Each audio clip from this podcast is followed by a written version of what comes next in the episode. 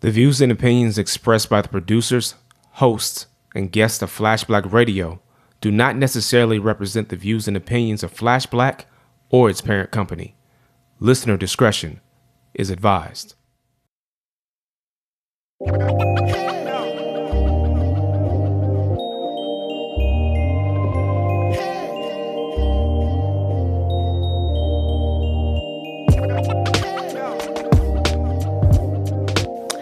Hey there, ladies and gentlemen. This is Shit You Might Have Missed on Flash Black Radio. Bringing in the show today is me, the wonderful, amazing, lovely, awesome, talented, well read, Humble. extremely humble, T Rich. Sitting next to me, I have the amazing, smooth voiced, tall, great cook, Well singing. Another singer. Oh, I didn't. It took me a second to realize you were talking about me. Well, you were sitting next to it. Well, I mean, her, her, her, uh, the the recipient of her future nuptials is sitting on the other side of her. That is true. He, Oh. some of those categories, some of those characteristics uh, could be attributable to him as that, well. that is So, fair. That is fair. He's also very tall. He is. Tell the people your name, though, babe. Uh, yeah, S double in the building, ready to ready to do some things. Over the air, we have the well informed, well educated, top 10 percenter, O- overly educated. revolutionary, Militant as fuck. holder of the beautiful knees. They are some mighty fine knees. Hi, friends. I avoided death for you. So, you know, prevalent.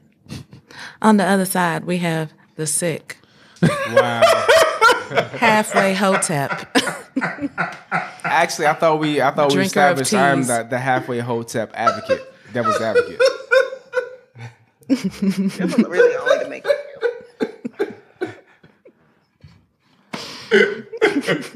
No superlatives, huh? I gave you sick, halfway hotep, That's not superlative. at drinker all. of teas, that that is none of those uh, are superlatives. wearer of glasses.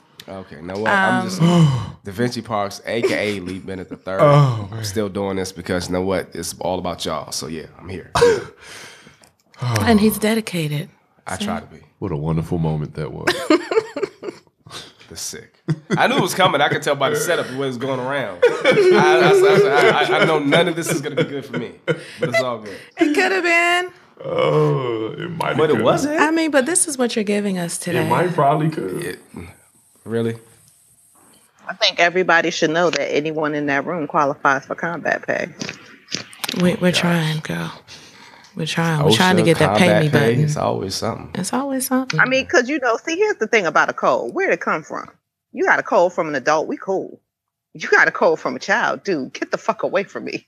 Like, far away from me. children are incubators. And so unless you can tell me the provenance of your of your germs, like Oh, honestly, this really, this to really isn't like a, a cold from getting it from like uh, somebody else. This is really me being in Adams Morgan last Saturday, trying to find parking when it's super cold. What happened is I'm susceptible to getting sick when I go from hot to cold really fast. The day before it was 67 degrees when we were at the game in the concert, and then the next day is below 30. So there's this that. is an infection you got right. Nah, nah. It's, this actually was a sore throat that I didn't tend to fast enough, and it just got worse because I kept doing dumb shit. So my sore throat became a head cold. This is pneumonia weather. Yeah, I'm good. So that's an infection, right? Because you know, colds are viruses. okay. Right. See, like I said, you don't know the provenance of your germs, sir. Okay. You know what? I, ne- I never I haven't been around any kids, so I definitely ain't coming from no kids. I never, I never know like uh, if all of the mitigating uh, methods I'm employing actually have any effect, or whether I just like wasn't really getting sick. If it was just like a faint, you know, you know, sometimes you get like a little, you, you, your sinuses may be a little stuffy, or you, you have a little sore throat. I can normally then- tell when I'm getting sick. I normally, you- I'm, I'm normally able to head it off though. and then you go full court press on it. You Yeah. like you get some, you drink some ginger water, and you like gargle salt water, and you like do all the all the different things that you're supposed to do. You you know, and then like you you feel like you're not getting sick after you do all those things. Yeah. But then sometimes you do all those things and you still get sick. Yeah. So mean- do I those mean- things actually work, or like is it just like a different type of sick? And I- I just think different I things just work think- in different circumstances. Like I don't know. I think there's a lot of things. I think um, sometimes you're just more susceptible. Sometimes it's, uh, there are other things that could be getting you. Like normally um, when I was younger, because I know I was never really a sickly kid. But when I got sick, I got super sick. So I mean, I like get like a three way sinus infection and like like some other shit, just just all in one go, and be down for like a week and pop back up. So I tell you what, I didn't learn until I was an adult. So I've dealt with allergies pretty much my whole life. In hindsight, I didn't know I had never allergies. Got, never got diagnosed with them. yeah, same here. So as an adult, like I kind of just figured it out on my own. All these times I thought that I was getting sick, and then there's times you would take cold medicine. The cold medicine wouldn't do anything for your symptoms. You have allergies, cold medicine not going to help your symptoms. Yeah. So when I finally started taking allergy medication, when I felt those same symptoms coming along, and I started feeling better, I was like, oh, oh shit, it's allergies. So now, like, I'm now thinking back over the course of like my whole life. I've only had colds, like an actual cold or the actual flu or Never something like flu. that, once or twice, like my whole life. Never had Every other time, it's been my allergies acting up, and I just didn't know that that's what it was. So I just think that's interesting. Yeah. Never had the flu. So, I mean, like, again, um, I, I know stuff like if I hadn't gone to work a day, just stayed still, just chilled, I'd have been cool. Because my office, unfortunately, um, has very bad air circulation. It's an older building. And um, unfortunately, they blow air conditioning in the wintertime and heat in the summertime. And I sit directly under a vent all day. So, having very poor quality air blowing on you for eight hours does not help your situation. So these are all things that are contributing to me. Like, okay, like I said, there are other contributing factors. On top of the fact that, you know, I kept doing Maury the Hormone Monster like all day Sunday. Very hard on my throat. If y'all haven't seen Big Mouth, it's a Netflix show. Speaking of hormone monsters, your president has led us to a shutdown. nice segue. Thank you for that. You're welcome. Uh, that, I was I was hoping that you would see the, the clear alley oop on that one. Like this is obviously a Trump segue. So Everything's a Trump segue. it is. A- actually, unfortunately, it is. This dude is so Unless you're talking about intelligence. Yeah. Yeah. He's so ridiculous. So yeah, He's really big on like having a press conference and saying one thing and then tweeting the complete opposite the next day. Like, like how do the other? I, I, obviously, I don't sympathize with uh, conservative lawmakers and Republicans in Congress um, because you chose this job, do it well. Like you, the fact that you all are bad at your jobs, that doesn't. Uh, I'm, I'm not gonna have any sympathy for you. Um, but uh, I do recognize the reality that uh, many of them worked to aid the process of getting this president elected and are now in a situation where it's it's kind of impossible for them. It's a situation of their making, but it's impossible, you know, for them to try to try to pass legislation, even their own legislation that they've, you know, that they've championed for years before. Um, and when I say legislation, I use that term loosely because they didn't actually have any legislation to pass that was evidenced, uh, as was evidenced by um, their failure to have policies to put in place um, once they achieved the majority and had a Republican president. Um, Majority in what though? Ma- uh, majorities in the House and Senate. Thank you. I just want to make sure that it's clear because they have a majority still. And and and The House, uh, Senate, and, and the White House. state houses all around. The, yeah, yeah. I just want to make sure that they have the clear majority, so they should be able to pass whatever they want to pass right now. Yeah. But you know, continue, sir. Just But yeah, yeah, it's a, they, it's a situation of their making. Uh, but I do recognize the reality that uh, even in the situation of their making, it's kind of an impossible situation. That's how bad this cat is. Uh, where I can look at people like Republicans in Congress and still understand that even if they wanted to do something that was beneficial to the people of this nation, not likely, but even if they wanted to, the likelihood that they would be able to is just very, very low with this president. So. It's an impossible situation. So I was uh, listening to um, XM radio yesterday, and I was listening to a replay of Dr. Roma Leon. Um, I can't remember the gentleman's name he had on uh, that he was interviewing, but they were having a very interesting back and forth about just a lot of the things that have been going on over the last year. Like, uh, for example, uh, Rupert Murdoch's ex-wife, um, um, who happens to be of Chinese descent. Didn't know that. Yeah, yeah. Uh, she uh, basically was um, outed by the Wall Street Journal um, that she might be basically a person of interest, that she might have like interest tied to the Chinese government. Which is interesting about that is that um, Rupert Murdoch owns the Wall Street Journal. So like it's kind of like you're snitching on yourself to snitch on her. But that's not what I was going to say. What I was going to say is Another thing they were talking about was they were talking about uh, basically um, when Donald Trump was running on the campaign promises of uh, 2016, primarily in terms of building a wall, and Mexico was going to pay for it. Um, after he got in office, he had a call with the president of Mexico, and basically the president, according to ABC News, and I'm paraphrasing, basically the president was saying, "Yo, we cannot pay for this wall. It's just we we we we maintain that position." And Donald Trump was like, "Yeah, but like, yeah, just don't tell the news that. Tell the news that we're, you know, we're we're still trying to decide how the wall is going to get paid for." it's like, yeah, because he's saying he can't negotiate. Um, if you tell if you if you tell people that you're not going to pay for the wall, I can't negotiate from that perspective. So the guy's like, "Nah, I'm not. I'm not going to do that." So basically, this dude is basically Like I got my own election to win. yeah, dude. yeah, yeah, Like, yeah. Donald Trump is basically saying they're like, yeah, don't tell these people like the truth that you're not gonna pay for this shit. Just make it easy for me because we're we're both in like uh you know in in, in binds right now. We both kind of like need to No, make this we're happen. not. Like, no, we're not. no, we're not. But that's exactly how he thinks. So it's like like yeah, like yeah, help me, help me. Help me, help me. Yeah, yeah, Sorry, Gringo. You're on your own on this one. pretty much. So I thought that was entertaining, and I figured I'd share. What? It looked like you were about to say something. I was, Oh, I was preparing just to listen. adjusting my cardigan. oh, okay. Well, cardigans frequently need to be adjusted.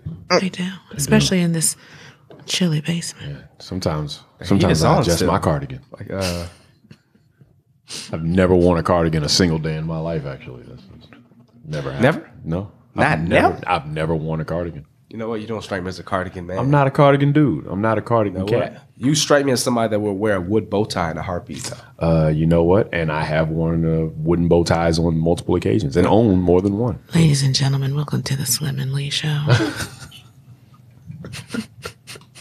So um, now, now I'm sick, and it's the slum. Okay. Hey, I'm look, just- we're I'm we're still high off all the way of a off of a stellar evening in improv class on Friday. So we, we both had a very good class. Had very good class that day. So, There's something significant about that, though. We have we have basically a guy in our class who basically came in like he was gonna be the shit. Not to say that he's not good at what he does, but he just came in with a lot of confidence. Speaking of the shit, is anybody watching Grownish? Yes, Uh, watched you know I'm watching that shit. Yeah, two episodes, I think. watched all four. Love it. Yeah, I am a big fan of Grownish. I think I might actually like Grownish better than Blackish. you know, I think I might, yo. I don't. I, well, I think Grownish. I think the timing on the show needs to get a bit better for me, but I think everything they're doing is right. They, Okay, what do you mean by the timing? So you know how, um, and this this is probably not the acting. This may be the editing uh, process, but uh, you know how uh, the amount of time between uh, one statement and another, the amount of time between the setup of a joke and um, and the punchline of a joke, um, or yeah, yeah. So, uh, but even not just the comedic time, and just any all the time, and like the way the actors interact with one another. You know, you film it, and the timing is one thing, but the editors tighten that up however they need to see fit. So I don't know which one it is, but sometimes I'm like, ah, the pauses were too long, or the conversation didn't seem as organic. And on Blackish, it the timing is very good on Blackish, um, but content wise, I like where they went, like right off the bat. Oh, in they are going. I really like where they went, so that I feel I feel good about the show. I just want them to tighten the timing up a little. Okay. I feel like this is another Carmichael show in the making for you. No, I'm just joking. I'm just joking. Uh, but no, I, I, I, I thoroughly, I, I thoroughly, I thoroughly dig the show. But what were you gonna say about it? 'Cause no, I just wanted to bring it up for discussion. I Oh. didn't want to discuss it after the first episode because I wanted to see how it was going to kind of play out. And so they've had like four episodes now. And um, I like how they're not afraid to go certain places Yeah. with the actual college experience with like I think Adderall I think this is the most and accurate marijuana uh, that I've and seen of college experience. you up and what does you up mean and hookup culture and outside of uh, you know dear white people, I think it's the most accurate. I would say. well I mean the but that's a different. There's a different type of yeah. right um and I just found out last week that this wasn't on ABC because that's not how I watch it because Sling doesn't Hulu? offer that. It's all Hulu though. I don't know. Um, I'm just I'm just saying. wink, wink. I got it. It's Wink, just- wink, wink. It's on Hulu. It's on it's on Freeform, which is a sister station. I think Freeform, yes. I, I think I think Freeform is uh re- replaced H uh, ABC, ABC Family. Family, Yeah, yeah, yeah. yeah. So it's and that's what I was kind of worried about it. I was kind of worried um, about Grownish the same way I was kind of worried about Black Lightning in the sense that uh, certain subject matter, if you're going uh, uh, to approach it, I don't want it to be softened. You actually have to approach it from an honest place. Um, Black Lightning, the jury's still out because there's only one episode in. I did watch it, sir, because I see you looking at me. Uh, but Grownish, I feel like they've established that they're unafraid in approaching things. They've approached a lot of heavy issues very quickly, um, from um, athletic culture to again, you said the hookup culture, drug culture, just how people like you know come from different backgrounds or whatever, and you know, I think it's I think it's dope. yeah, I was not really sure the uh, direction this was going to go in because initially, of course, it was obviously getting a lot of comparisons to a different world because it was like a spin-off of, you know, the the daughter and going to college. Um, that's pretty much where the comparisons with a different world end, though, because it's and obviously it's a different time. Yeah, TV is a lot different than it was um, Yeah. when a different world was out. But um, yeah, it's refreshing to see um, a college experience relayed in a, a different light and not so kind of like because it's on kind of TV. I'm not really sure what Freeform is. I don't have that on my Sling package. Um, and of course, I had to cut cable because I'm cheap. Um, but yeah, I just I wanted to bring it up. If you have not watched it yet, um, apparently you can find it on Hulu yep. and or other places where you find things. I also I don't want to spoil the show, so I won't go into detail. I'll simply say that um, there is a dichotomy between uh, the the main character and grown grownish um, Zoe, uh, a dichotomy between her on Blackish and her in now a new unfamiliar environment, and I really really like that dichotomy. I I just I I enjoy the way they're doing it. I don't want to say any more. Um, Yeah, I because I, agree. don't want to For those who don't know what dichotomy is, I think it's okay. I, I think it's perfectly fine. Um, I, I'll look that up after the show. Um, I've been meaning to look it up after uh, 13 did finite dichotomy like years ago. Never did it, uh, but I will do it later on. After. but He- she he even she it. even Yeah, he'll mentioned it in the show, like, yeah. ugh. Yeah. Yeah.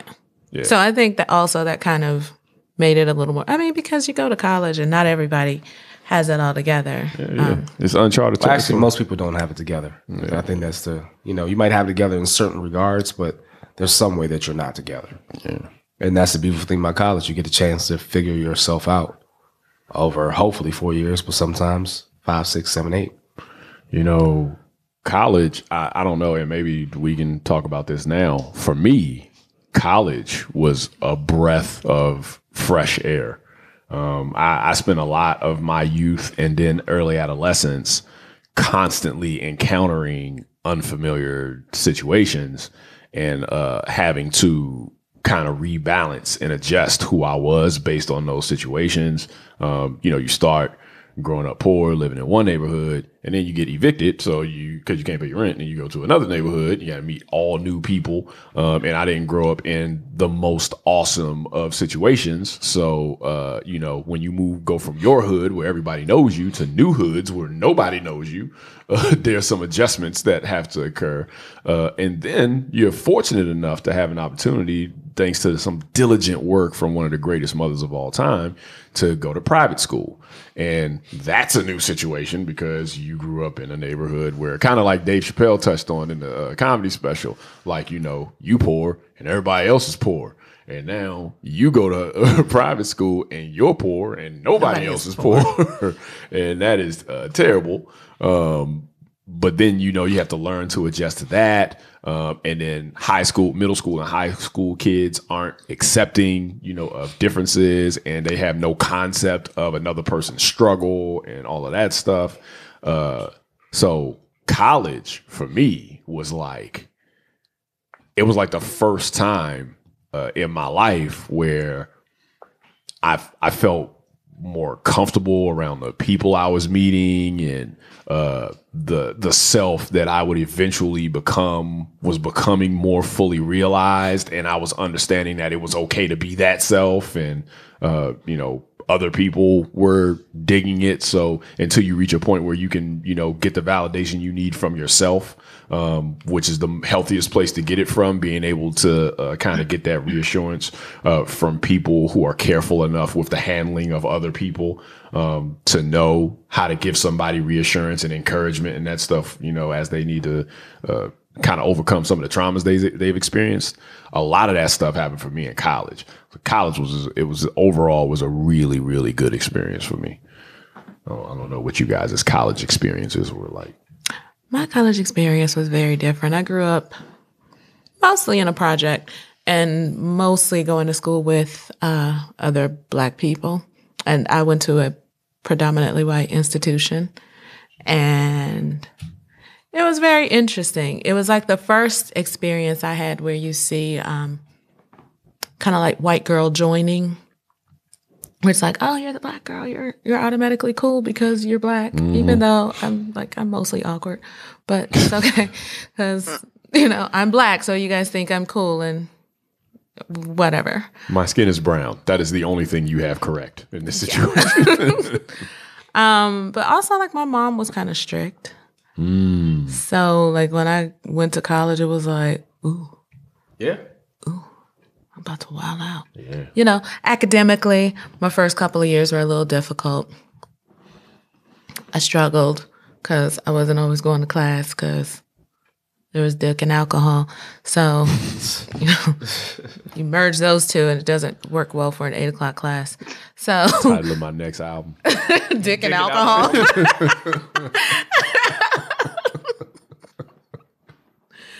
um, but yeah, I, I intentionally chose a predominantly white institution because I'd never spent any significant time around white people. And I kind of wanted to get an idea of what it was like to be around them. Um, and so I found it, you know, kind of helpful, but after I hit my stride and kind of stopped, you know, tampered down my They whole phase useful. a bit. They weren't useful. You know, they had their place. Um sometimes they were because it was just like, oh, we're going and you know, I kind of I I empathize with Slim because I didn't grow up with lots of money. There was actually always usually a scarcity of money. Um, and so it was just because I was the brown girl and I was cool by default because I was brown. It'd be like, oh, we're going here. It's like, yeah, no, oh, we'll pay for it. Here, drive my car. You got to go. So we're like, sure. Yeah, like, oh, we'll buy your alcohol. Hey, we've got weed. You want to come smoke? Yes, I do. So you know, they they had their place. They served their purpose, and you know, it was it was cool. Okay. So I, but then I was like, you're still brown. You actually need to get your shit together and like actually try to graduate. So Yeah. you need to cut down on the dick and the alcohol. Oh, or maybe just one. They're tandem. Uh, all right. Okay. Find it. Find it concentrated. What'd you say, What did you say, Christy? Christy? They go together. Yeah, Dick and alcohol. yeah. Okay. That'd They are be the, inclusive. that's the first track. on, They go uh, together? They go together. I can't wait to hear this album. Oh man, don't hey man, don't challenge us, man. Hey, hey, Don't look, challenge look. Hey, we can be this shit. We can make a mumble rap album real fast, real fast. That shit You don't want that dick no and alcohol. You want that nigga in alcohol. You want that dick and alcohol. There you go. That's first track. yeah, basically. All right. Um, yeah. I mean, Christy. What? College. Uh, that, that, that was the entree for you, uh, opening for you to like express if you wanted to about your college, like high school to college experience. But if you don't want to share, that's cool. Um, I didn't like high school. Neither did I. Um, but I was tired of white people. Um, in college, um, I didn't actually give a fuck what the people around me in college were doing at all, because like I was trying to live my life and get my life together. Um, because I was running away from home, and so I was not at all interested. I think in the long run in uh, talking about uh, what most people were talking about. Like I didn't want to be in a relationship when I was in college because like um I was fucking everybody's boyfriend. So why would I want one? Um and I didn't really want to talk about my family because I wasn't interested in people trying to tell me or convince me that I should just, you know, be the bigger person because I'm the child and they're adults and I'm not interested in that. Um, so I was just trying to live my life. Um, but I've always felt like paying attention to where you're at and thinking that you should be like living your life according to what that particular stage in life um, is supposed to be has never been helpful to anybody because that usually keeps most people from actually like doing the living of life and like I don't know adulting. So, um, yeah, I was adulting college. Okay. I was running away from unadult parents. I was trying to figure out which track would be um, fucking everybody's boyfriends, but I think that's a different album. Actually, that's not. No, I think it No, still no, goes no, with that, that could definitely Liquor. go into that. Could that I, I think that could definitely feed into the dick and alcohol concept. That's dick and alcohol. Christy, Yeah. Christy would have to going to write the that fucking song though. I can't write it. Is what I'm saying. No, Christy does the intro. yeah, just her making no. that statement I mean, but, at the I'm- I'm beginning. That's the intro. That like, like, like I feel like a lot of people in college, like especially you know HBCU people, everybody was all bunned up. You know what I'm saying? And like you know making these life plans and shit. And I'm looking at them like, do y'all even like each other? Fuck if y'all love each other. Like, do y'all like each other? Are- Are, are you gonna like her? You know what I'm saying? In 60 years, you know what I'm saying? When you're digging out hard, like. I just so I just felt like a lot of the stuff that people were talking about um in my age group was really kind of surface in the sense that like it's way deeper than that. Like all of these choices that we're making. And um I just felt like um like I said, I was trying to live my life because I actually felt like most people around me didn't really get it. Huh. True. I mean, like, see, when you don't like when when you think that everybody where you come from is fucked up and you don't want to be like them, like you're not interested in trying to be like them. And so the conversations that other people have where they're trying to be like the other adults in their life, I found that shit to be totally uninteresting because it was like, well, that shit ain't working for the adults in my life. So like good luck with that. But like the models that I've seen aren't really working. And even when I was looking at the models that the people I knew were working with, I was like, well, that's not really working for the people you know either. But good luck with that. Yeah, I feel like so my. I think. oh, go ahead. I'm sorry. I didn't mean to cut you off. Oh no, no, go ahead. I feel like the the people at my school, like they were bunned up for a different reason because it was like fifty of us, maybe. It was a really, really white school. So uh, Survival. Yeah, you were trying to keep your keep your ranks closed. yeah, you know, and then you know after that freshman year, you know, trickles off. Yeah, little it's like- venture venture out. By the time you get to senior year, it's like eight. So I have a little solidarity with Christy on that because I know that um, I very early on um, it, it was a it was apparent to me that the way I even the way I I ingested information, the way I processed certain pieces of information, it was very very different from the people around me. Um, so I frequently felt isolated from people. Um, and sounds like one one way Christy is different from me is that um, Christy uh, seems to have owned that difference very early, um, and I Well, didn't. see, what happened. I didn't was own it. So. I actually, I actually had some some little girlfriends get together and have an intervention. Um, first semester sophomore year, talking about we worried about you because you're wearing Mm. sweatpants. You know what I'm saying, and like a t-shirt to class. And I'm like, yeah, because like, why the fuck would I dress up and put on makeup to go to class to what? Pull niggas? Like I'm pulling the same niggas, like in my sweatpants. And like, by the way, in my eight o'clock class, all of these niggas haven't showered yet. So why would I be up three hours early, fresh showered, perfume, makeup, wearing heels to walk up some killer ass hill that you never adjust to? And so like my whole perspective, I, I, I looked at all of them like, well, um, so the person who pays for my validation sticker don't care what I wear to class, I'm done with this conversation. Mm. And like what I learned early on is that if you don't pay for the validation sticker, fuck you. Yeah. And I just I didn't have that uh I just didn't have that that fuck you in me yeah, at that point. So I, I spent a lot of time, and I think one of the reasons why um, I had some of the the issues with interacting with with people in my peer groups um, at that time um, was because the the lack of acceptance when you process and experience things differently than other people um, and their kids too. They don't know what the hell you know is going on. They don't know how to handle somebody who uh, experiences things differently. And then as a result of like a frustration or a sadness or something that you may be experiencing your default emotion the way you express it might be anger. And that's how it comes out of you.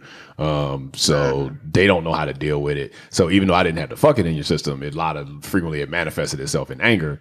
Um, and it wasn't until i got to college that i I, I guess it kind of happened at the same time. I started owning my differences, the things that make me unique from people.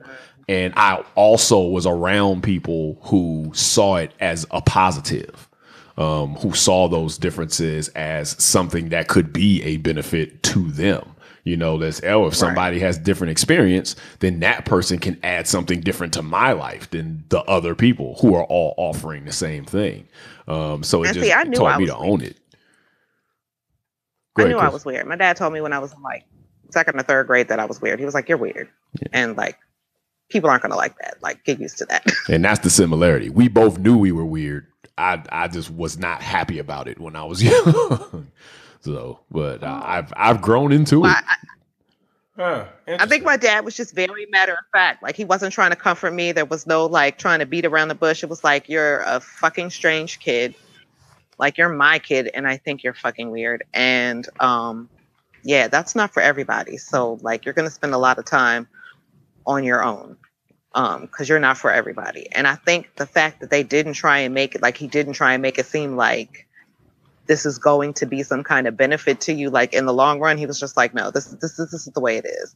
I think that was really comforting to me in some some sort of way. Like hope hope i think can be dangerous sometimes with mm. with, with with children and social situations because like you know especially if you have a kid that wants to think the best of everybody or everything if you give them a little bit of hope they go out there and like you know make fools of themselves. And i think that like my dad was trying to like not really foster any hope of me thinking that I was going to somehow blend in.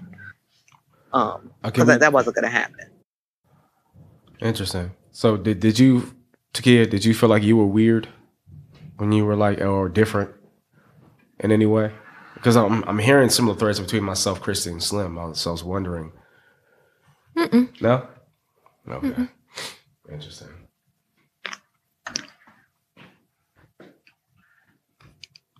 Well, I, I, think also for myself, I'm an only child, so I mean, the reality is I was totally self-entertained. Yeah, so maybe so that's also why I didn't think I was weird because I was just like, I'm the only one here. I'm the audience. I don't. Hmm. Right, and and and I was I'm I mean I'm always been one of those people who like we could play alongside each other, and maybe our play alongside each other could overlap a little bit. Like we could share material, but I don't really want to play Mm-mm. with you. I want to play with myself. I always mean, enjoyed playing with myself. and myself. I still enjoy playing with oh, myself. Hey, y'all. So. hey girl, hey. like we, we could be play we could play adjacent to each other, but we don't have to play with each other. Like so I think that was one of the things that as a kid that like I was very much like my own self-contained unit and I think that was one of the things that made me weird was that I did like people, but I also didn't give a fuck about them. And if I was in my own little world, and I was in my own little world. And I think that really just extended to college. And when I realized that, like, as people would talk, and I'd be like, "Oh, you're annoying. I just want to hear you like stop talking," that like I I I, I basically never really extended my social circle much because I realized that like I'm not really for this. But that was another thing that I learned from my dad, which is that he told me I didn't play well with others. I have come to realize that I'm very clear about my boundaries. I actually come with instructions that I will, you know, announce to people like a big yellow warning label with a, you know, a triangle, an exclamation point, and all that. So my conclusion at this point in my life is that others don't read directions, and so they don't play well with me. Mm. But um, I would like to play alongside people, and I think the one thing about college that wasn't for me um, was that people wanted to play with each other, and I was like, yeah, no, not really for that. Huh. Speaking of playing alongside others, did what was that turn? Did any blue steel where is it going to go? Right. You know, I'm I'm always listening to places to kind of transition. Did anyone uh, read the article on babe.net on Aziz Ansari? I did. Okay, so yeah, we, we talked about this the, a little bit, but go ahead did you read the article that was like, I'm sorry, I'm with Aziz. Bad foreplay is not sexual assault? I read a couple of different response articles. I don't know if I read that one because there were there were a few. So, um, um are you familiar with the content of the article, Slim? I've not read the article. I, read, I am familiar with the content of the article. So, have you read the text exchange? I think on some level that may even be the most important thing.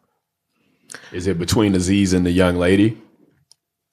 Yeah. Yes. Okay. I think I think I need to do a little bit of recon on this. The only I can only discuss it, and I think Lee uh, might be in the same position. Can only discuss it from the con from the context of we had a discussion about it with uh, another young lady on Friday night, and she was giving us our view, and she gave us her take on uh, what happened in the content of the article. But I didn't read it myself, so um, all my responses to her and all my responses to you all today will be based on how she framed it and how you all frame it to me. Well, I, I, I, would like to add that I did hear, uh, again, there was a CNN anchor that basically countered um, okay. the article. One second. Um, Christy, do you want to do like a little synopsis of recap of the article? Yeah, yeah. Just for synopsis. Um, so the article talks about how she met him at this party and like was it? I mean, like I, let me let me see if I can get this right because I mean I read it, but you know once I got to the end and realized that like she didn't really have a lot to talk about, I kind of like pushed it out of my mind. But um, it was a long. It, it, let me take that back. She had something to talk about, but let's talk about pleasure, not assault. Um, she met him at a party. I believe the way it went was she was not interested in him, or he was not interested in her at he, first. He was, was not there. interested in her. Yeah he right he was not interested in her but then he found out they had the same camera um, and it was like an old school camera. So then they exchanged numbers and then they went out on this date. And you know during the course of the date she didn't like how he ordered the wine and she didn't like how he paid the bill. But they end up going back to his place anyway not under any duress not feeling like you know there's an opportunity or we want to discuss something different. Like it's clear that like he wants the you know like there's going to be some kind of you know at least heavy petting going on. So they get back to his house.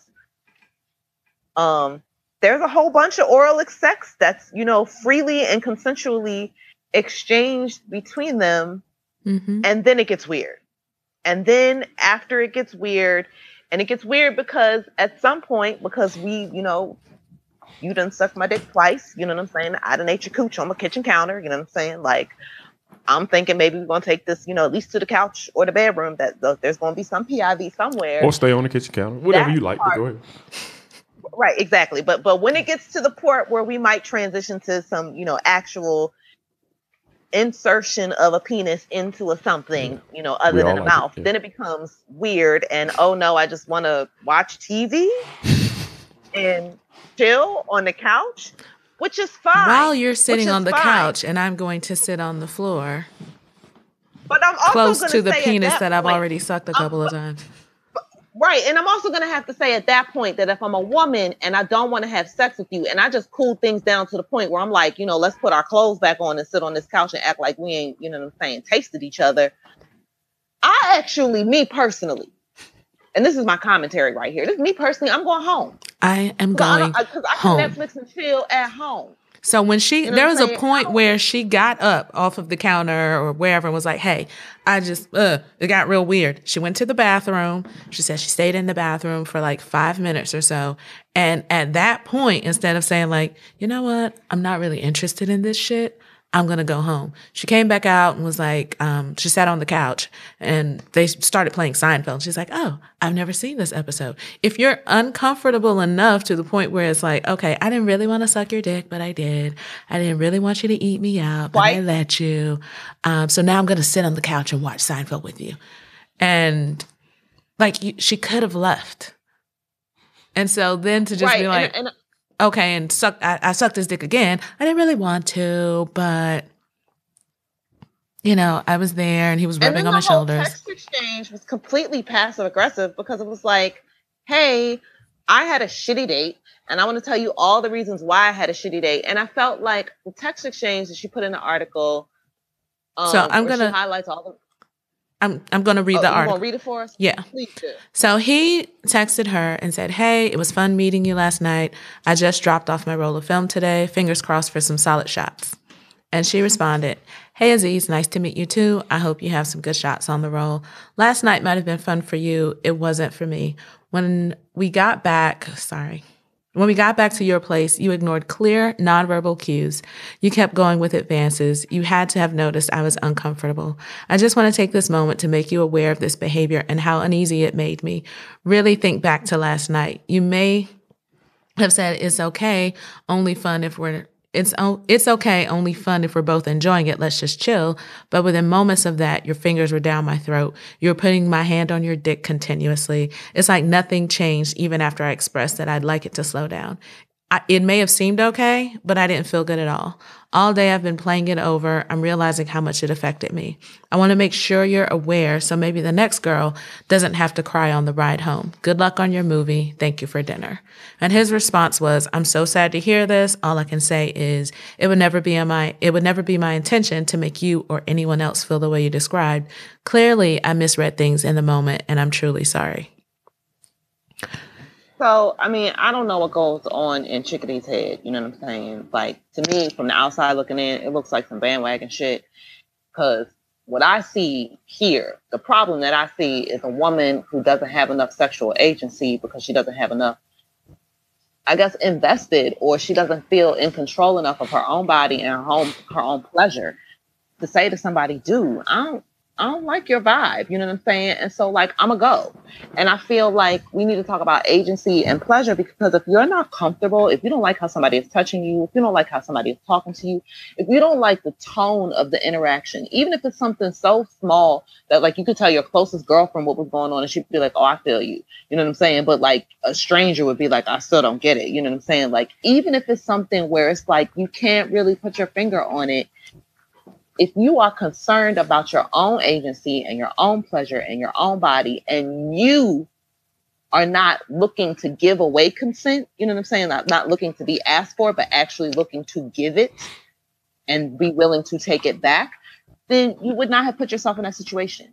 And so, like, I think the blog post that could have come out of that was her talking about some shitty day she had with some random ass dude. There's no reason for Aziz name to be mentioned at all it's just name dropping in a way that makes him look bad and tries to make her look good. But I don't feel like she comes out of the situation looking good because ultimately you got some sexual agency in hindsight and wanted to tell a guy about himself in hindsight. And yeah, men need to be taught about nonverbal cues and all of that. But at what point do you claim any responsibility for the role that you played in the situation? Right.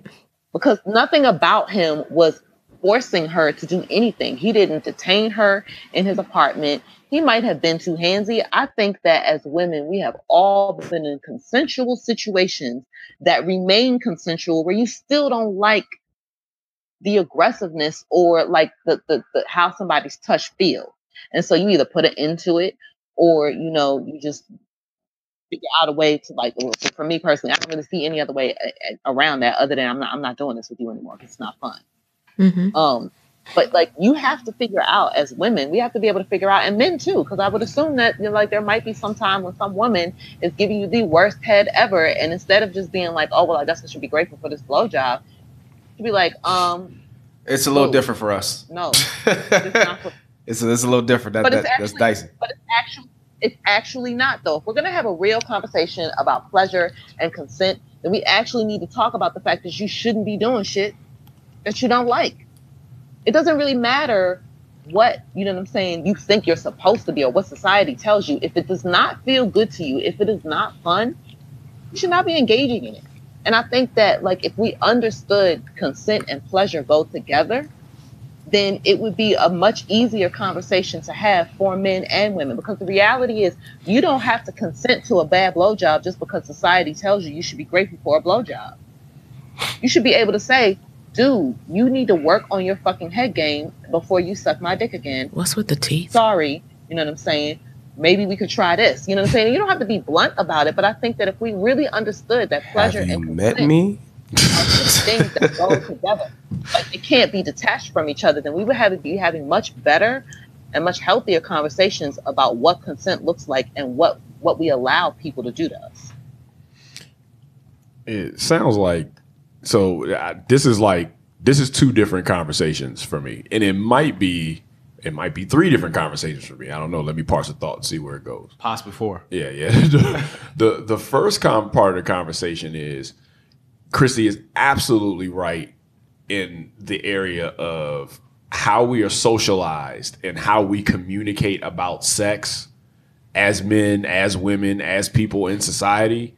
It's just been problematic for so long that we have I think a primary reason and of course you add in the fact that people have their own psychological issues that don't have anything to do with people that they may be actually sexually interacting with at that moment um, or Right. people that they might be in relationships with that's another variable um, but the the reason why people have difficulty talking about sex uh, making what they want and what they like known to existing partners to potential partners uh, is just because uh, a primary reason is we're just socialized not to be definitely in American uh, culture. We're not socialized to be open and be more direct. I gotta say more direct because part of arousal is actually linked to that kind of unspoken kind of you know building a life with somebody is all about certainty, but arousal is kind of some is somewhat linked to uncertainty in some in some ways. So uh, a part of that is at play, but uh, I think a- as mature adults, we need to be socializing younger people to be able to talk about this stuff more openly so that you could do exactly what Christy is saying you uh, should be able to do. Now, when you discuss that in the framework of people have other psychological uh, issues and barriers that they need to overcome, that's another conversation. We're just talking about how we're socialized in general, not each individual's specific psychological difficulties. Now, when you want to talk about like when you're actually in a, a, situation, um, it is a little bit different for men than it is for women in regards to what you're getting at any given moment. Uh-huh. And it's partially because of how we are socialized. Yep. Men are socialized to pursue women.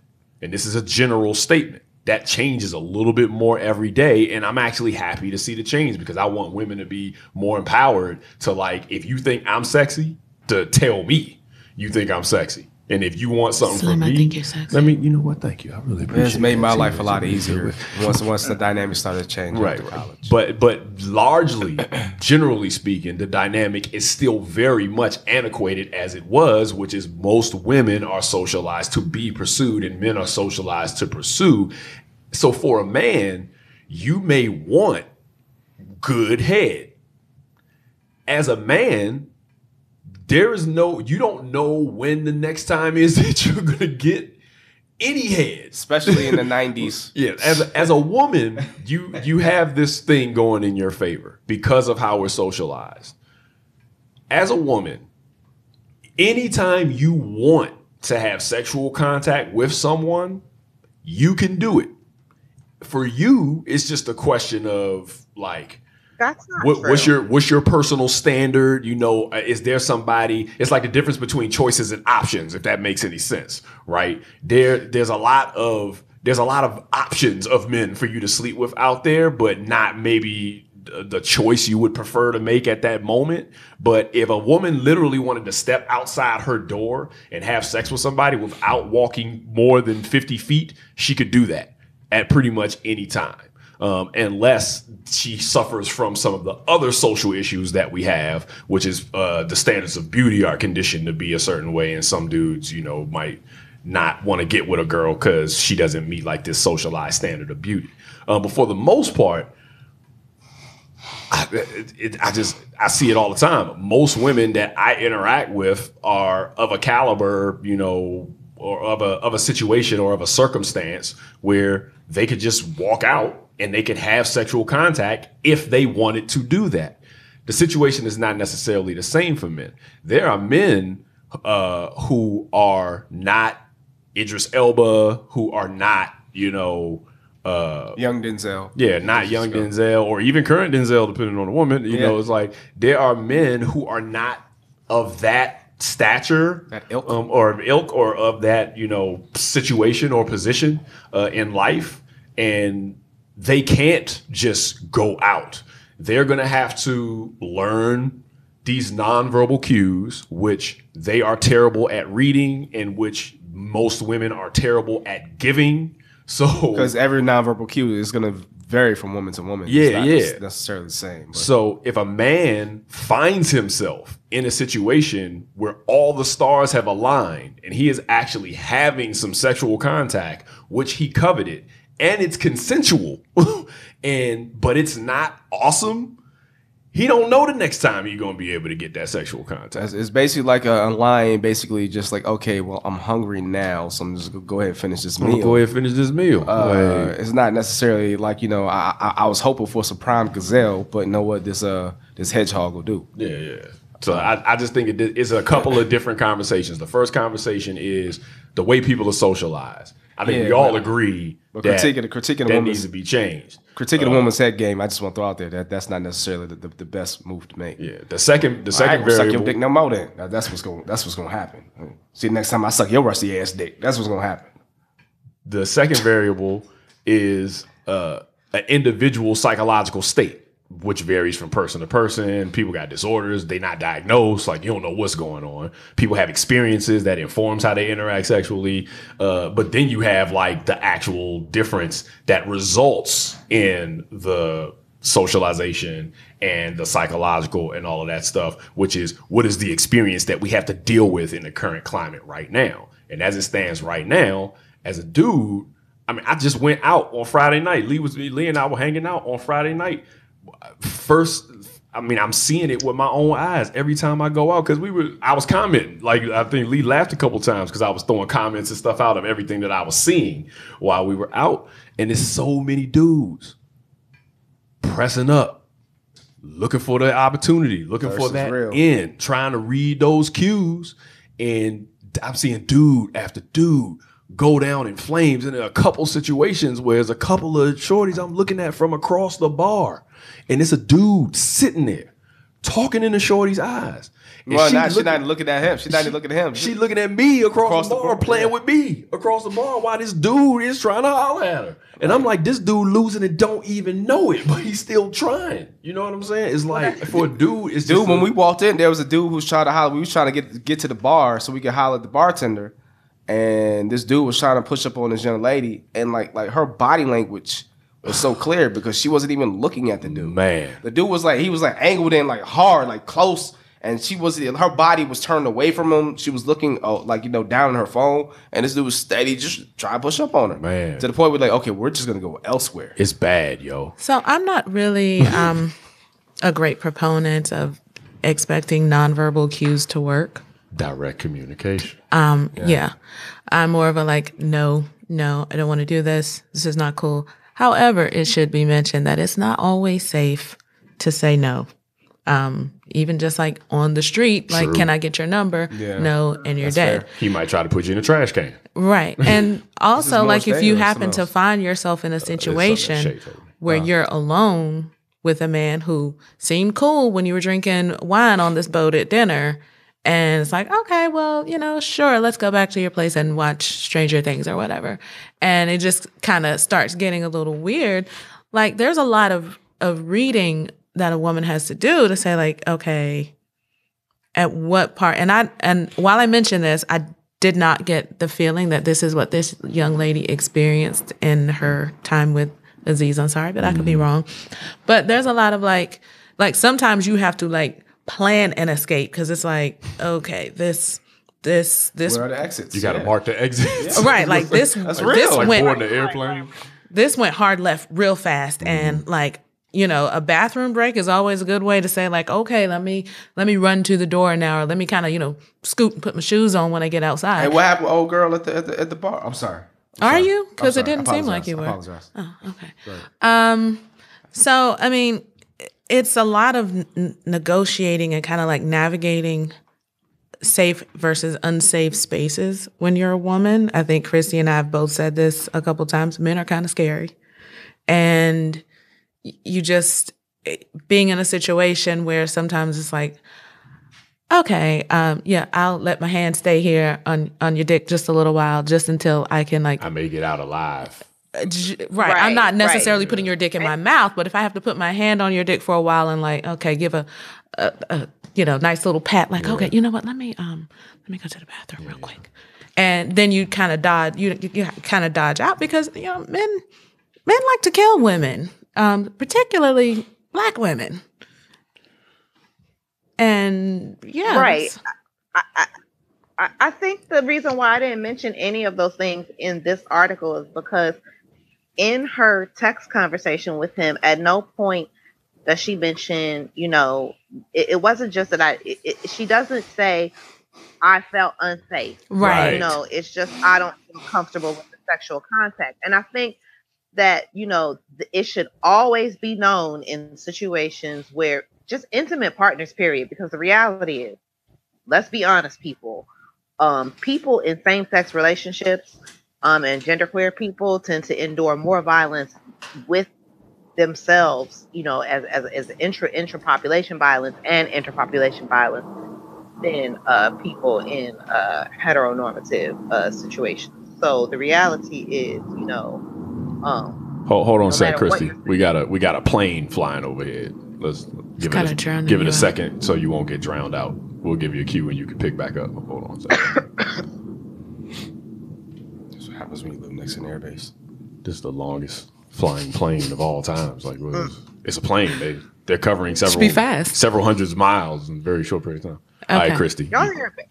Um, so no matter what the gender schematics of your relationships are, and no matter how many people are involved in them, there's always the potential for intimate partner violence. Um, and so I think that that should always be taken into account. But I think that the reason why, I, you know, I want to specifically state that I didn't mention that is because at no point in time does the woman in her article that she wrote or in a conversation that she had with Aziz Ansari talk about feeling physically unsafe or Mhm. feeling like she Mhm. had to stay there or detained. She felt obligated to engage in this, you know, sexual, uh, you know, contact with him. But I think that's why it is so important for consent and pleasure to go together. And I think that it's equally important for men, you know what I'm saying, who don't have as many choices, you know, as women, according to men.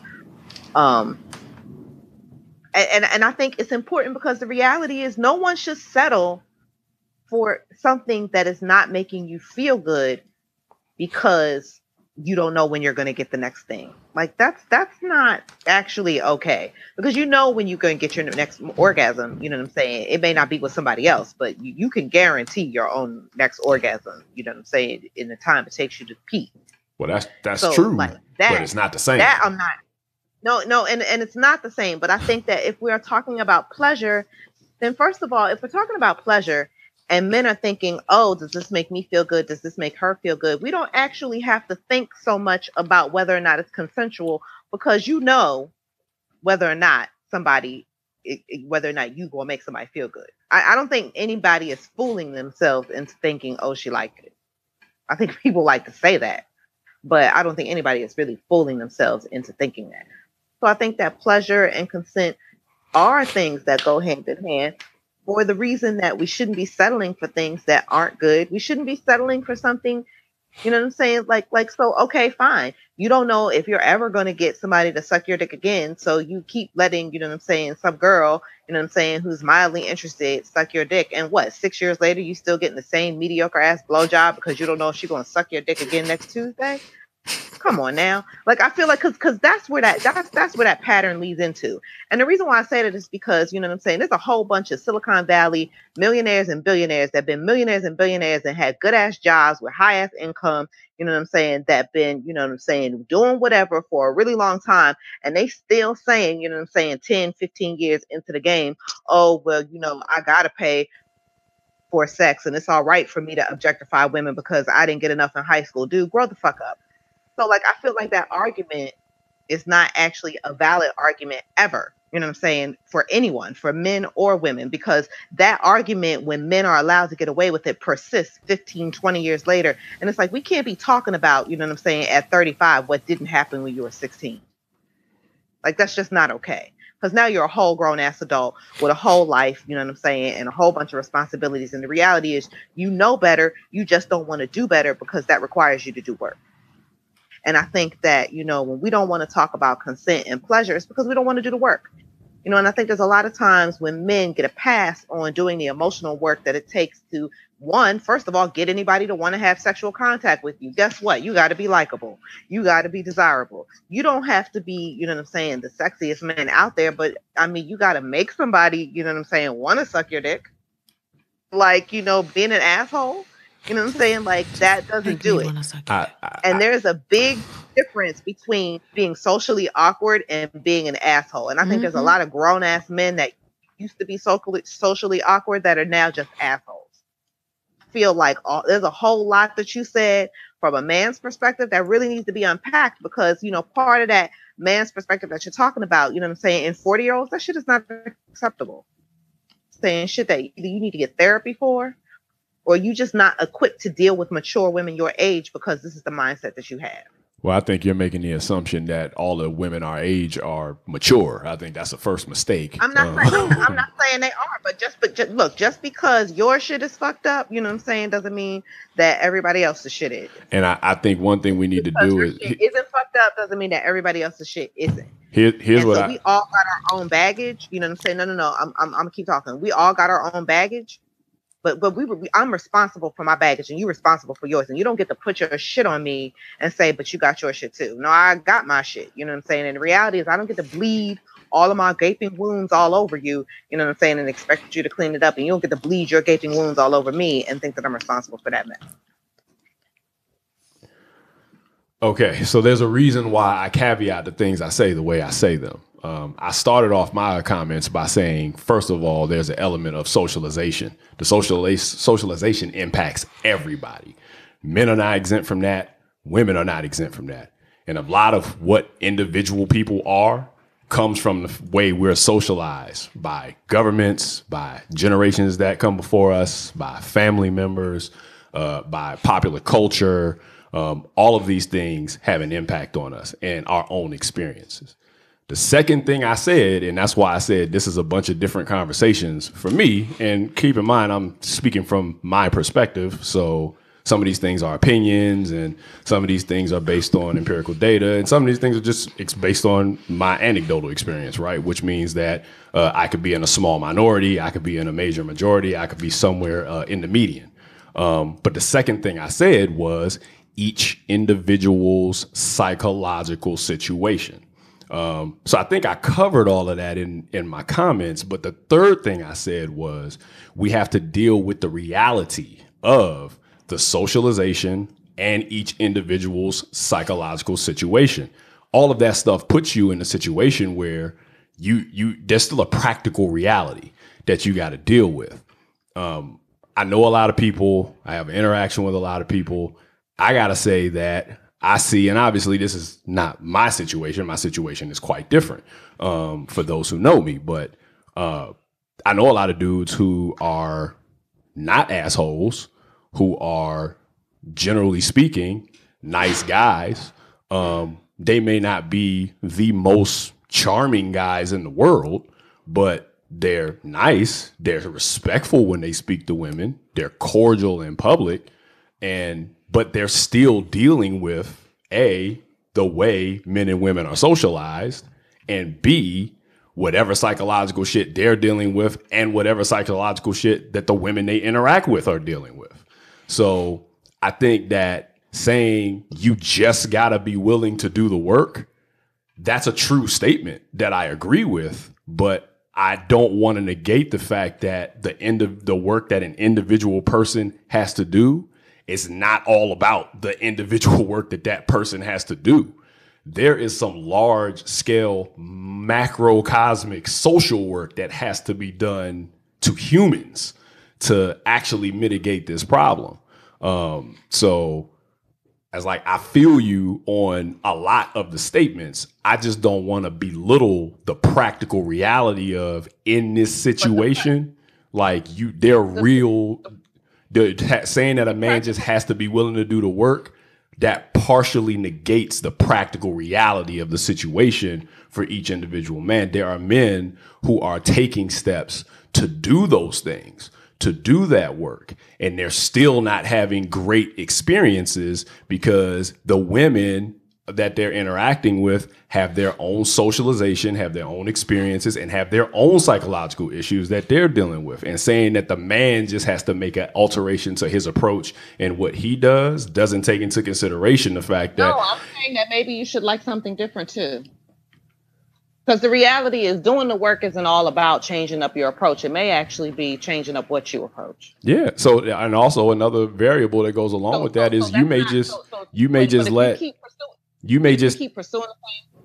If you keep pursuing the same, if if you are in the same pattern and you are not recognizing and doing anything to change it, then the reality is you're not actually doing the work. So, but and but, I think there's a lot of there's a lot of surface work that people talk about doing that actually isn't real work. So what if the guy is doing that work? Then what?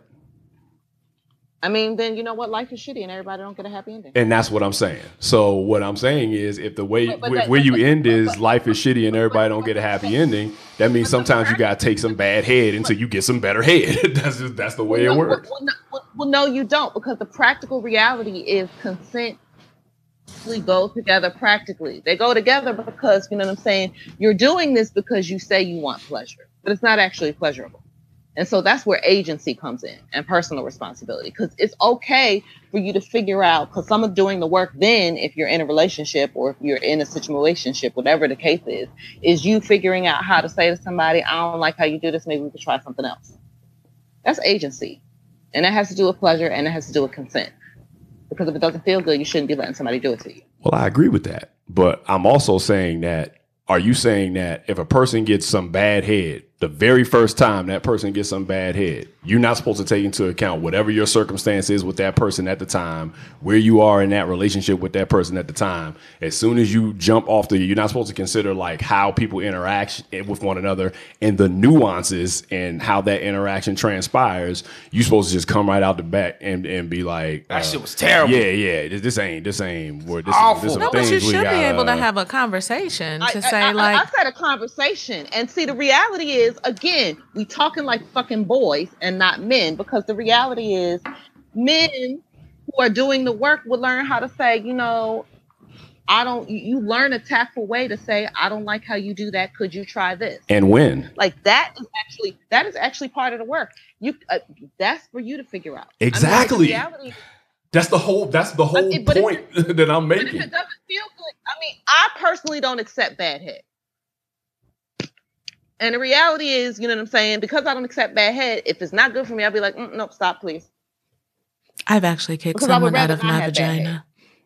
And the reality is, I tell more people, no, I'd rather you not mm-hmm. eat my mm-hmm. pussy.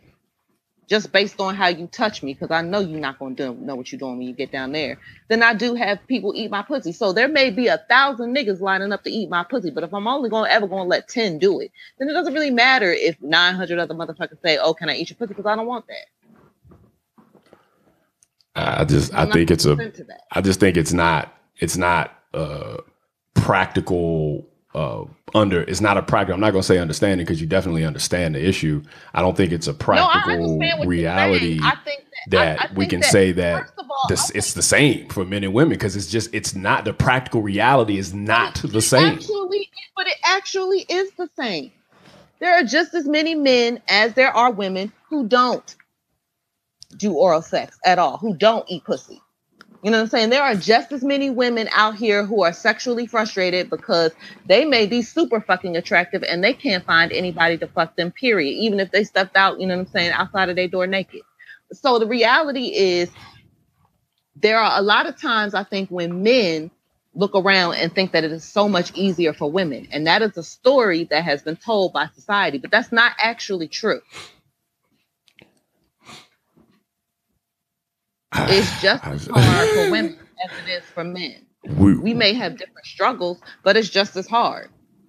There are just as many women, you know what I'm saying, who are having a hard time with men as there are men having a hard time with women. And maybe we all need to be looking at something different. I'm gonna have to respectfully agree to disagree on the on the just as many because I think based on I know uh, I'm relying a little more, and you guys know from based You're on this discussion, this I is I'm you- I'm relying at the numbers. more on my anecdotal if experience but- than I usually but if do. But empirically, even speaking, like that, there I've read plenty of. numbers, but the numbers bear out that black women are having a hard actually the, the numbers bear out that women period are having a harder time than men, but especially black women. Har- well, and then see define harder though. That's the question. Well, what do we? I, we need to set some standards and understand if we're going to talk about things like they are the same. we- That like we, we are not we are, y- y'all are getting married more than us. Y'all are in relationships longer than us. The reality is men are better are, are better at being in relationships than women are. What is that? I, we're, we're um, we're not talking about being in in relationships. We relationship. talking about we talking about having sex. Like, those are, those two things are not the same. I, I what what's the difference? Being in relationships versus having sex. I, I would Yeah. think you Yeah, you yeah. you would be the one to tell lost me me what the difference one. is. You- in you that lost me on that one. No, I, I I know what the difference is, but what what what is it that most people want? I mean, you want to be loved, you want to be fucked. I mean, what, what do you socialize can the I one, the one, and what do you actually want? I think that's the real question that you need to ask, right? Like, I, I think most people have But- no but- but- idea but- what they really want. But I also think that the reality is there's a lot of people that are having sex. You may not just be having sex with the people you want.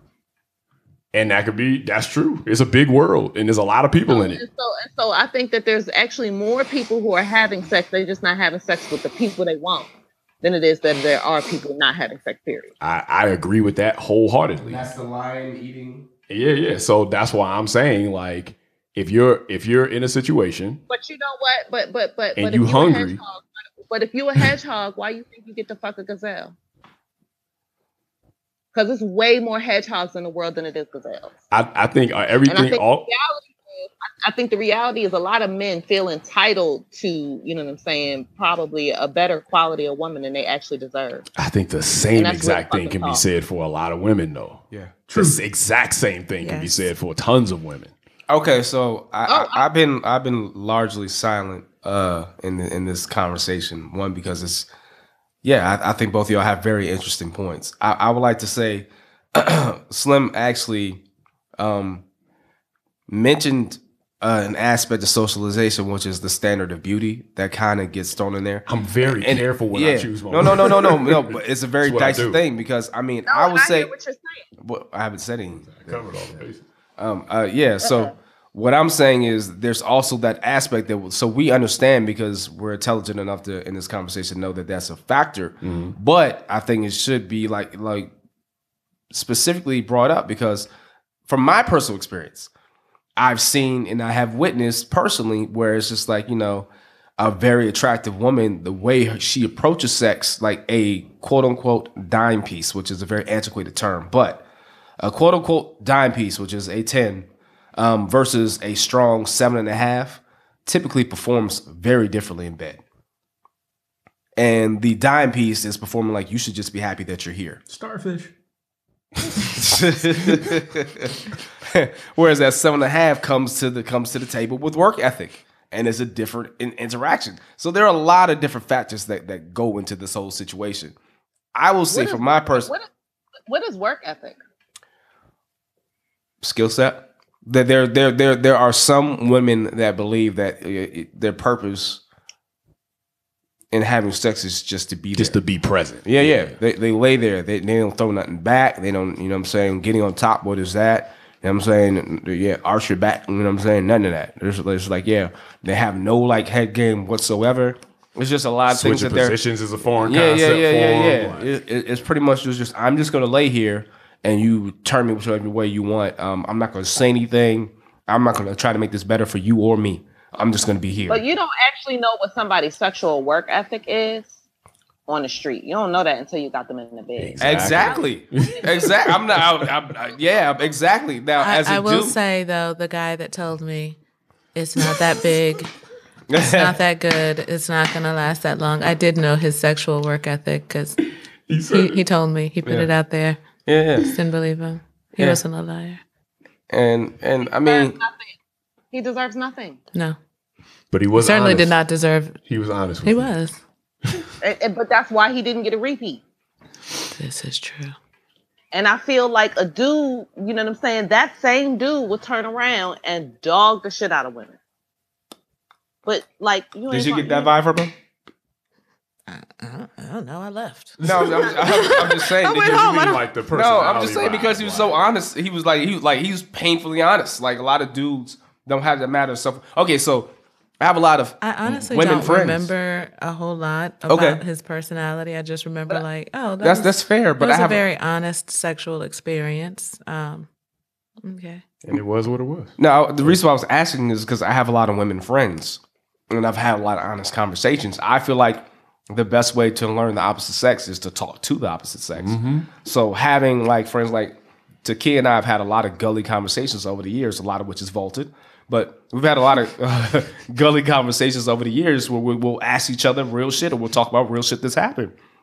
And um, not just Takia, a lot of women friends, they'll just like tell me stuff or whatever. And and and apparently every woman that I've talked to about this, or just about every woman I've talked to um, with, when it comes to sex, has dealt with a dude that was wholly confident that he was killing the game and he was not. Yep. You know what I'm saying? So like that self awareness. You know what I'm saying? There, there are a lot of dudes. Um, this is something that's um, apparently com- com- um, commonplace from for women. Like a lot of dudes who uh, want to wear magnums but can't fit them. Who does that? Huh? So I had a good girlfriend. They wear girlfriend baggy condom. um, who was engaging in a sexual relationship with this guy.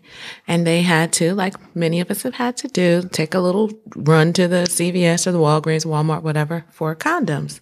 And they were in the aisle and he went to grab magnums and she was like, What are you doing? And he's like, Oh, I'm getting some condoms. She's like, Well, why are you getting magnums? And he's like, "Oh, you know." She's like, "Actually, no, I don't know, because you don't, you don't need." And then she proceeded to laugh loudly, Oh no. which, um, See, that's not the Yeah, that's, conversation. that's a sloppy See? handling of the Yeah, conversation. that's sloppy. How that's that. And That's he was like, like- your head is terrible. he was like, I, "I don't understand what's going on." She was like, "Nigga, you know, you don't need no magnums. You better go on and get these regular size condoms." And she, yeah, and needless to say, they did not have sex that night. There were But he no. probably tried to go back. How though. old was how how how old were they? we were in our twenties when this happened. I want to say maybe around like 23 or 25, somewhere around there. oh yeah, he knew better than that. Maybe he didn't. He might not. That's Yeah, the yeah. that's If- the if thing. he- again, because we're at at the end of the day, I think what we are discussing, I think we can all agree, uh, we are dealing with one socialization. We've we said that word a lot. Yeah. We're also we're also dealing factor, with um a, a level of self awareness and investment in terms of how we approach and deal with these things. So if you're not self aware and then nobody's made you aware, then that's what it comes down to. Like typically, if a woman gives someone bad head, that's not the first person she gave bad head to. right. So she went to somebody else first. Likely, not possible. Somebody Not- need to tell it. it- eh, but somebody might not ever told her. And it could have been something as simple as she was really hot. And you don't want to tell that really hot girl because you're just happy to be there sometimes, depending on where you are But in you're life. Not gonna let- Oh I'm my not saying it's right. see, I'm just saying what I'm like- just saying the that- logistics. That's the practical reality. That that is why we need to be talking about pleasure and sex. Or we're not reality- disagreeing on that. yeah, yeah. We, are not disagreeing on why we need to talk about it, but we're just saying what it is, why we need to talk about it. Yeah, I think, I, Chrissy, I think that I think we we don't disagree with your statements. I, I think They- but- I'm just No, acknowledging not- the re, the the reality of. Here's the thing. I'm a different type of No, dude. the I'm very honest. I'm very Right, straightforward. the reality is we, we, we, we passed that like we, we are out of the 80s we are out of the 90s it is all about intersectionality intersectionality now and the reality is pleasure and consent intersect they just do pleasure sex and, and consent they all intersect Yeah, and And climate. if you're not getting one of those three going on, you got something fucked up going on. And it's a story that you're going to tell your friend that may result in a laugh, but surely didn't get you an orgasm. At least not one that you can really appreciate. You know what I'm saying? And so the reality is, we, for practical purposes, actually need to be talking about all three of these things at once. Because if we talk about all three of these things at once, like we should be, then we don't actually need to talk about, well, what is like somebody's psychological situation? Because you know what? They said no because they felt comfortable enough to say no. Why their head is fucked up. You know what I'm saying? Maybe Yeah. they saw spider in the corner. I don't know. I don't even care. You know what I'm saying? What I want is for people to be able to say no So Spider-Man? because that doesn't feel good and I don't want to do this with you. Or yes, please, more of that. You know what I'm saying? But until we start being able to talk about all of these three things as one in the three dimensional sense, like life happens, you know what I'm saying? And we're going to have all these problems because we keep having to have separate conversations when we don't actually have to have separate conversations. Did you like it? Do you want to do it again with that person? All I right don't see why that's a bad thing to ask.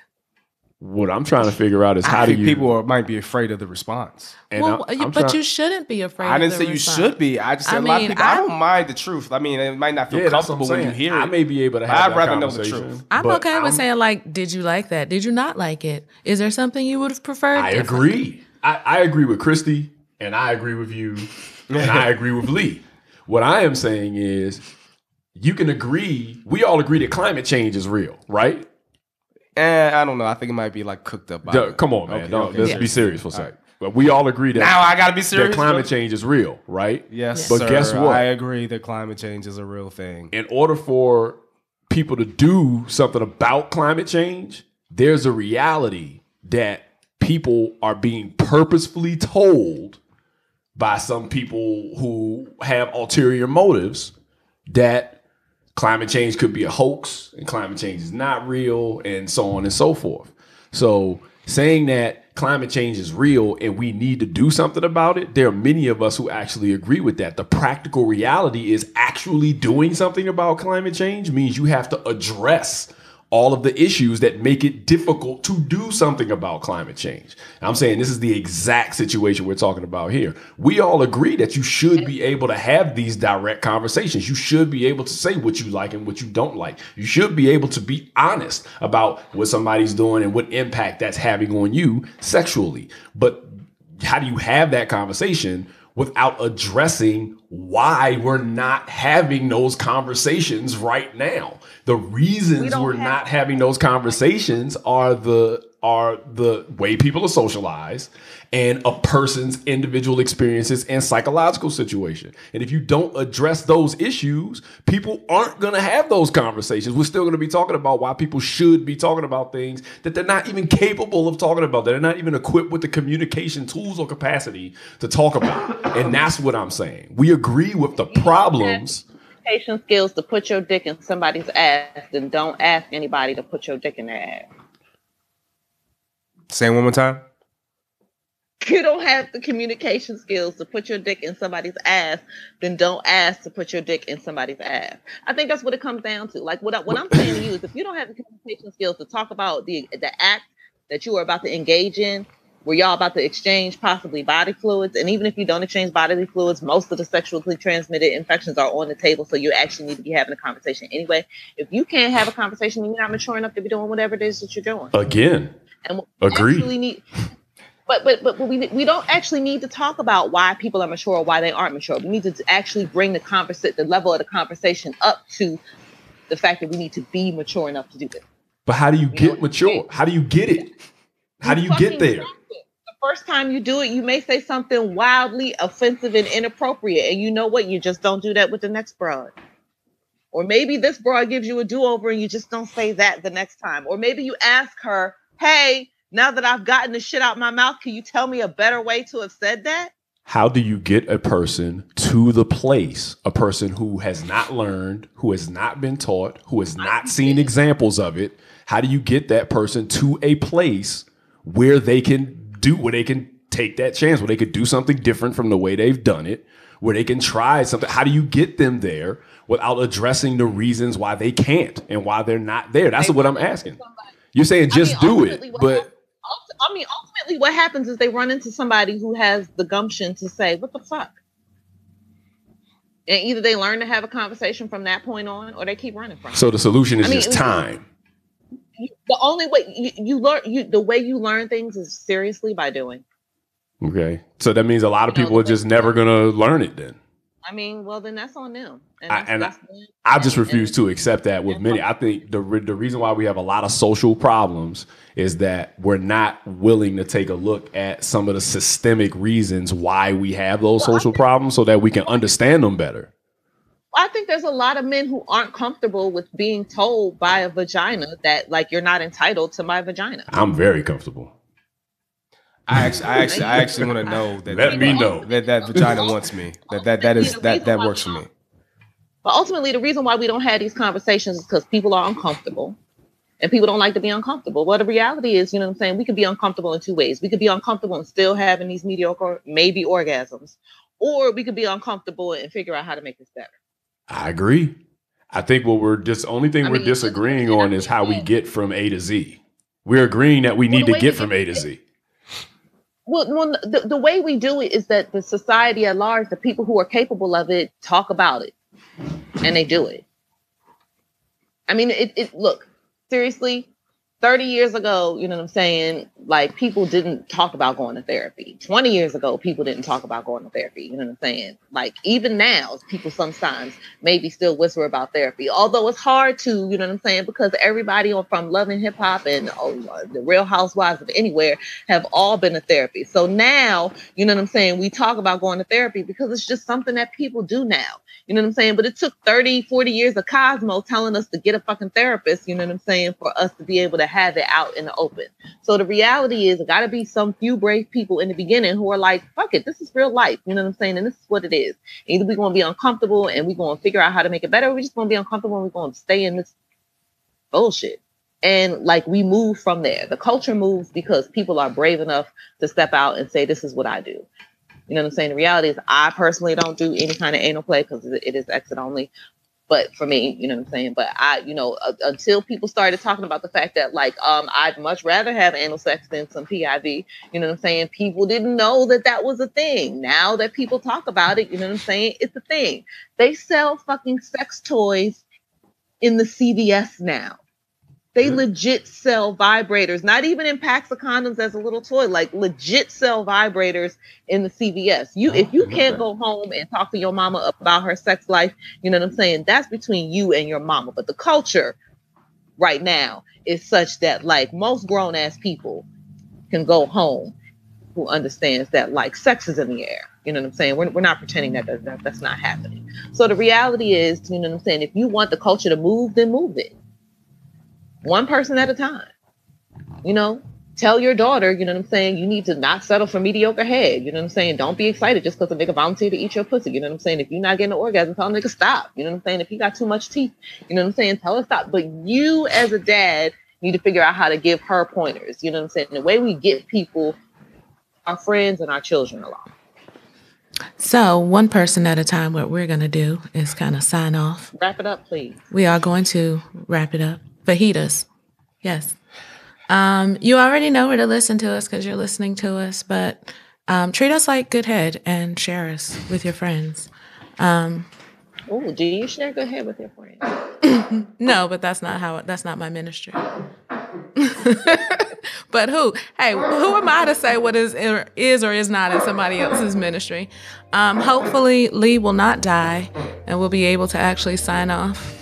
Um, so closing out the show. Um, this is T Rich. That's double.